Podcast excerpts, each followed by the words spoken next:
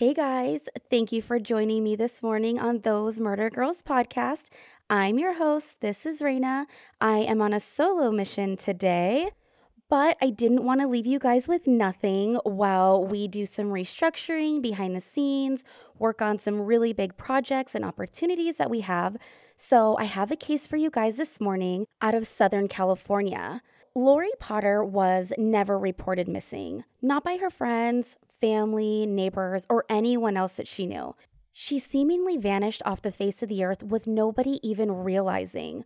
How does a wife and mother exist within a household in one moment and not in the next without any question? Well, this is what happened in San Diego almost two decades ago, and the person that would ultimately be accused of Laurie's murder was just arrested in late February 2022. The San Diego Sheriff's Department has over 900 cold cases in their arsenal. Some may never see the light of day because lack of evidence, resources, and even funding. But the department is doing everything they possibly can to solve some of these decade-old cases one by one using today's advanced technology.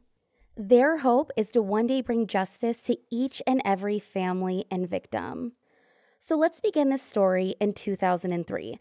It was in a cold, damp, and filthy dumpster in East County, San Diego, where a pair of legs were found discarded. The dumpster was located in the parking lot of an apartment complex on Hilton Head Court, and the discovery of these legs would puzzle authorities for a grueling 19 years. The legs were discovered by an employee of the apartment complex.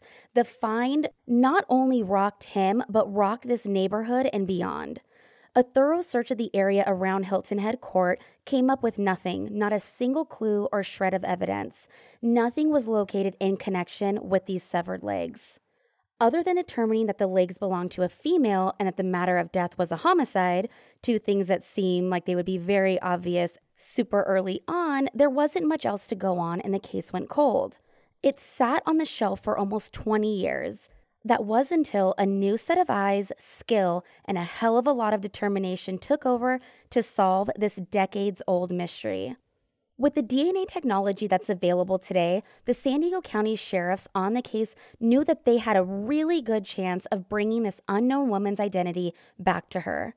So the San Diego Sheriff's Department took this cold case and blended it with a little technique called investigative genetic genealogy.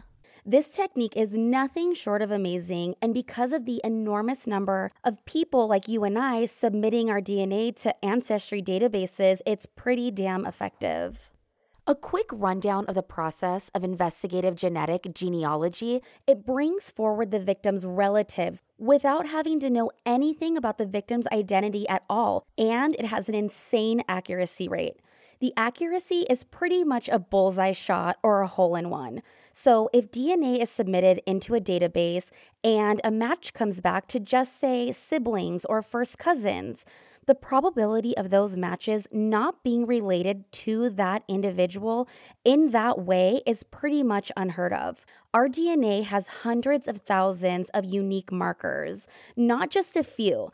So when investigators or medical examiners, you know, are relying on this to make positive identifications, they have the accuracy of hundreds of thousands of markers proving that yes, this person is a match to this set of people or not. It works both ways. So, how many people do you know have submitted their DNA and checked that little box allowing Ancestry, 23andMe, or another Ancestry site to share their data with law enforcement? I did. Heck yes, I want to bring justice to a family that's in search of answers. And according to a research study done by Pew Research Center in 2019, 48% of Americans who submitted their DNA to one of those ancestry sites check that same box I did, which is super cool because that means that there are millions and millions of possibilities that a victim's DNA is going to be matched to one of their relatives, whether they're distant or super close. So, in June 2020, with the assistance of the San Diego County Crime Lab, the medical examiner's office, and those determined detectives, they all got to work submitting the DNA from those severed legs into the public databases that hold DNA from people like you and me. And it didn't take long before they got a familial match to the victim's third or fourth cousin.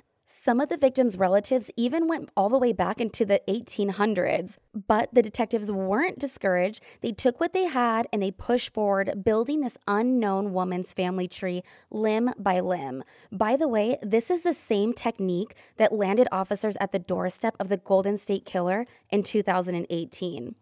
So, approximately 20 of the victims' relatives participated in this months long investigation, sharing all the information that they had with the sheriff's department, including their own personal family trees, which allowed the detectives to inch closer and closer to identifying these severed limbs, giving them their identity and a proper burial. Six months into this investigation, the county sheriff was proud to announce that they had identified their victim as Laurie Potter, a wife and mother who, at the time of her death, was only 54 years old, living in the city of Temecula, California. Laurie was married to Jack Dennis Potter, and the two had one son. He would ultimately be the one to confirm her identity based on those genetic findings and the sheriff's family tree. No one ever reported this man's mother missing. So I wonder what was he told happened to her? What could he possibly been thinking when the detectives made this phone call to him? What could he possibly have been told as a child like your mom ran off or she didn't want you? Whatever was said had to be said to him by his father, Jack Potter, the sheriff's department's only suspect. Laurie's family members, identified through the genetic genealogy process, all believed that Laurie was very much alive after all these years. They just didn't know where she was living at the time. Doesn't that kind of give you the chills? I mean, we all have those distant family members that we haven't talked to in years. We should all pick up the phone and start making some phone calls. So, Jack Dennis Potter was arrested in May of 2021 outside of his home in Rancho Cucamonga, California. He was charged with one count of murder, so he now resides in a San Diego County jail in the city of Vista with no bail. Not many details regarding the case or Jack's arrest have been released because this case is very much ongoing. But I have my alert set for all the breaking news, so if I hear something first, I will keep you posted. What we know right now is investigators are saying that they have conclusive evidence that Jack is their one and only suspect in Laurie's murder, and they believe that murder occurred somewhere between October 3rd and 4th of 2003. There were a few additional charges thrown at Jack as well for perjury in 2008 and 2009, but those details are also being kept close to the hip. So obviously, Jack did not get caught because he submitted his DNA to one of those ancestry sites. He got caught because Laurie's family had, which is amazing. You get what you give. He probably played it cool for all these years, laying low, telling his tale, and then 20 years later, there's a knock at the door, and he's probably thinking it's his neighbor with some cookies in hand, but yet it's the sheriff's department there for his ass. So, with this win using genetic genealogy, the San Diego County Sheriff's Department has four to five active cases going using the same technique. The Sheriff's Department is asking anyone who knew Jack and Laurie Potter in the 1980s or present to please reach out to the department. They want to learn more about Laurie, her life, her relationships, and any information on what could have possibly led to her untimely death in 2003. And of course, if you have direct knowledge of this case, please come forward. The tip line for the Sheriff's Department's Homicide Unit and Crime Stoppers are all listed in the show notes, and you can remain anonymous. So, within this investigation, not one of Laurie's family members who was identified through the database refused to give full consent to investigators. The Sheriff's Department has a 100% participation rate in this case. So if you knew Jack or you knew Laurie, come forward and let's keep it that way. If not for Laurie, do it for her one and only living son. So, you guys, I want to say thank you so much for joining me today on my solo mission. Thank you to the San Diego County Sheriff's Department, who is working so hard and not only on Laurie's case, but on all of these other cases. And my heart, my thoughts, my prayers are with Laurie's son. You guys, I hope you have a great weekend, and I will see you back here next Friday with a brand new episode. Bye, guys.